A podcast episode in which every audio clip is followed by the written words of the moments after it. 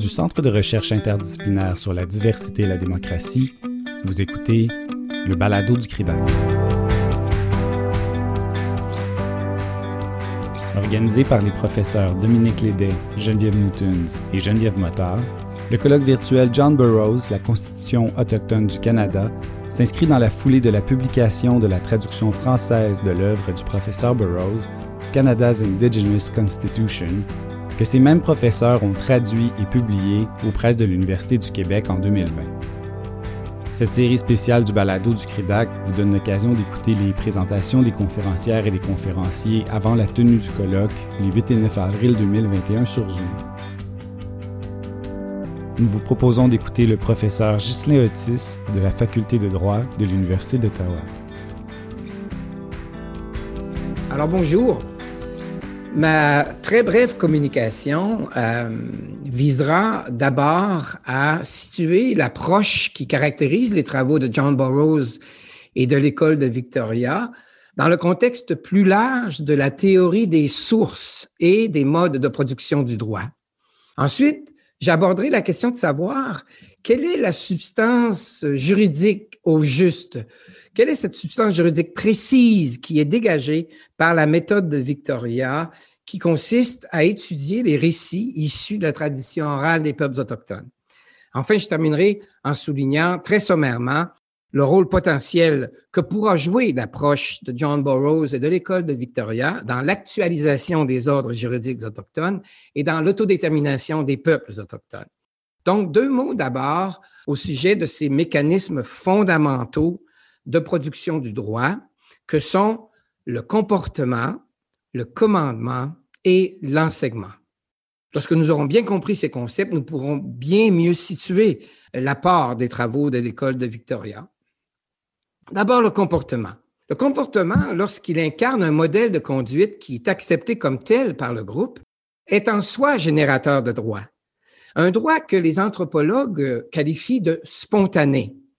Ainsi, selon Sacco, il s'agit d'un droit qui est créé sans l'intervention de l'autorité politique, sans le secours de la révélation, en dehors de l'influence contraignante du juge juriste et du juriste savant. Hein? Donc, l'archétype du droit spontané sera bien sûr la coutume, puisque, comme l'écrit Van der Linden, celle-ci n'est pas le produit de l'activité juridique d'une autorité ou d'un chef, ni d'un dieu, ni d'un sachant mais bien celle de l'ensemble du groupe social agissant de concert. Il y a un certain débat terminologique quant à la qualification de ce droit. S'agit-il d'un droit gestuel ou d'un droit muet ou d'un droit oral?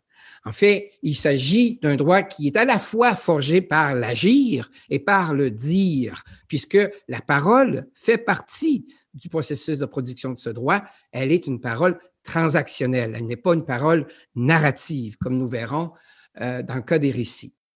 Le droit des peuples autochtones a été traditionnellement et est encore largement encore aujourd'hui un droit de type spontané. Maintenant, la deuxième force agissante dans la création du droit est le commandement.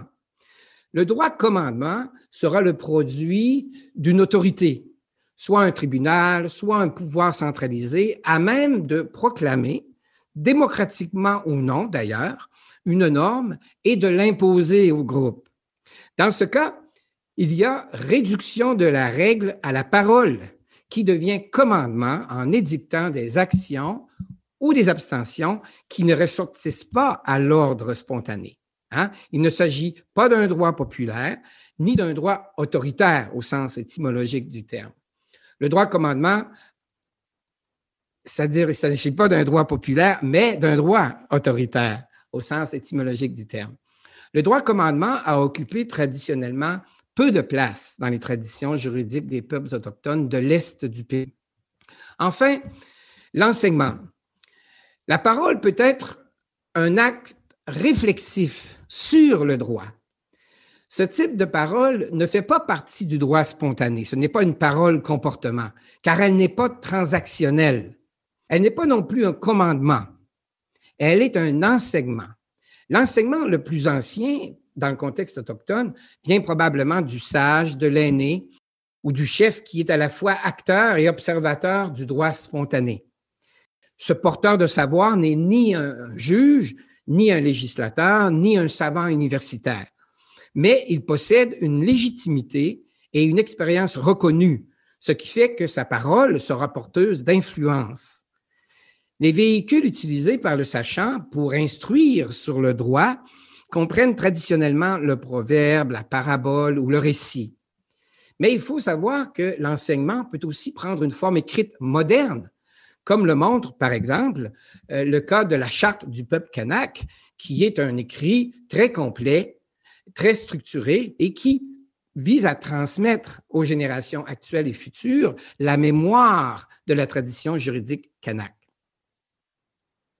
On en arrive maintenant à quelques remarques générales sur les travaux particuliers de l'école de Victoria. Des travaux que je qualifie de démarches doctrinales au service de la revitalisation et de l'actualisation du droit autochtone.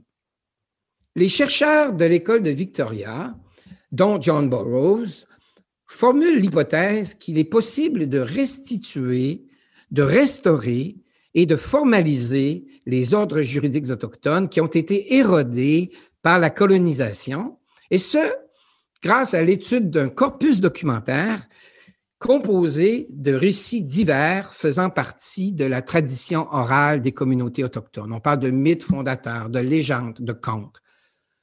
John Burroughs a été un pionnier en la matière car il a été un des premiers à appréhender les récits comme des vecteurs d'un savoir juridique autochtone endogène et actualisable. Euh, les professeurs Napoleon et Friedland ont repris cette hypothèse et ont entrepris de l'opérationnaliser.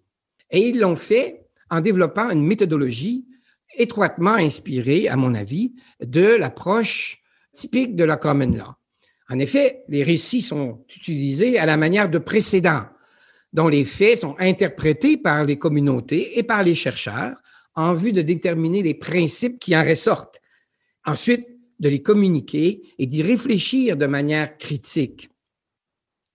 Le fruit de cette exégèse sera écrit et communiqué à l'aide d'outils pédagogiques adaptés au monde autochtone actuel, moderne et scolarisé, mais aussi adaptés au monde du savoir universitaire et de la pratique du droit.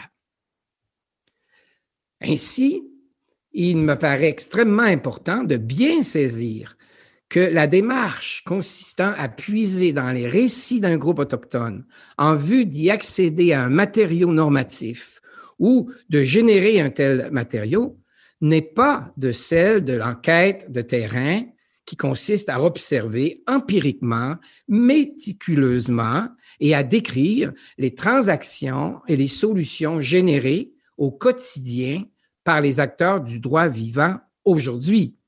Cette démarche n'est pas non plus celle de l'avocate, euh, de l'avocate ou de l'avocat faisant l'exégèse d'une loi positive et dictée par une autorité souveraine.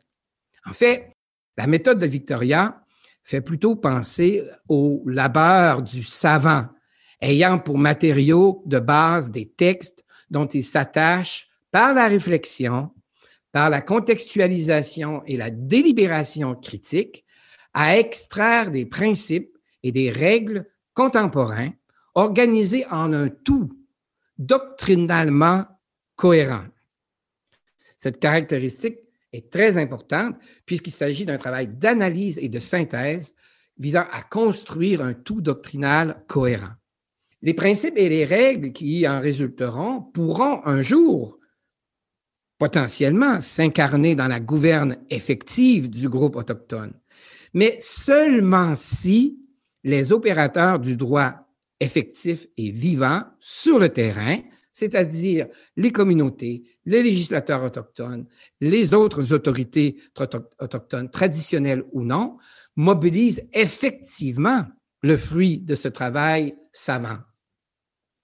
Donc, on comprend bien, euh, et ce sera ma conclusion, on comprend bien que euh, John Burroughs et l'école de Victoria mène depuis des années un travail qui est par nature un travail doctrinal sur la tradition orale, bien sûr, mais qui relève hein, d'un exercice programmatique. Il est une manifestation de l'étude du droit autochtone envisagé comme un droit savant, ce qui peut paraître paradoxal, hein, d'associer la tradition orale à un droit savant, mais c'est l'ambition, à mon avis, de l'école de Victoria. Droit savant, mais néanmoins destiné à être appliqué euh, de manière concrète, clinique, donc ayant vocation à éventuellement irriguer le droit effectif. Ainsi, le savoir juridique qui va être généré par la méthode de Victoria pourra être mobilisé sur le terrain par les communautés, mais aussi par les institutions autochtones dans le cadre de l'exercice du droit à l'autonomie gouvernementale ou de droit à l'autodétermination. Droit qui, hein, du point de vue du pluralisme juridique, hein, peut s'exercer tant à l'extérieur qu'à l'intérieur de la structure de l'État. Cependant, il ne faut pas présumer que les contemporains voudront toujours aller chercher les normes dont ils ont besoin pour faire face aux, défis euh, nouveaux auxquels ils sont confrontés dans les récits de leurs aïeux ou de leurs aînés. Hein? Après tout, euh, l'autodétermination pour un peuple autochtone, c'est d'abord le droit de choisir, hein? le droit de tracer son itinéraire propre entre le passé, la tradition et la modernité, donc d'établir le dialogue qu'il convient hein, entre hier, aujourd'hui et demain. Merci. Le colloque John Burroughs, la Constitution autochtone du Canada, aura lieu les 8 et 9 avril 2021 sur Zoom en présence de John Burroughs. Rendez-vous sur le site du CRIDAC pour vous inscrire et recevoir les liens permettant d'assister et participer aux échanges. Le balado du CRIDAC est une réalisation de moi-même, Victor-Alexandre Reyes-Bruno, professionnel de recherche au CRIDAC, avec la participation de Guillaume Lamy, réalisateur des capsules vidéo du colloque. Merci d'avoir été à l'écoute. À la prochaine.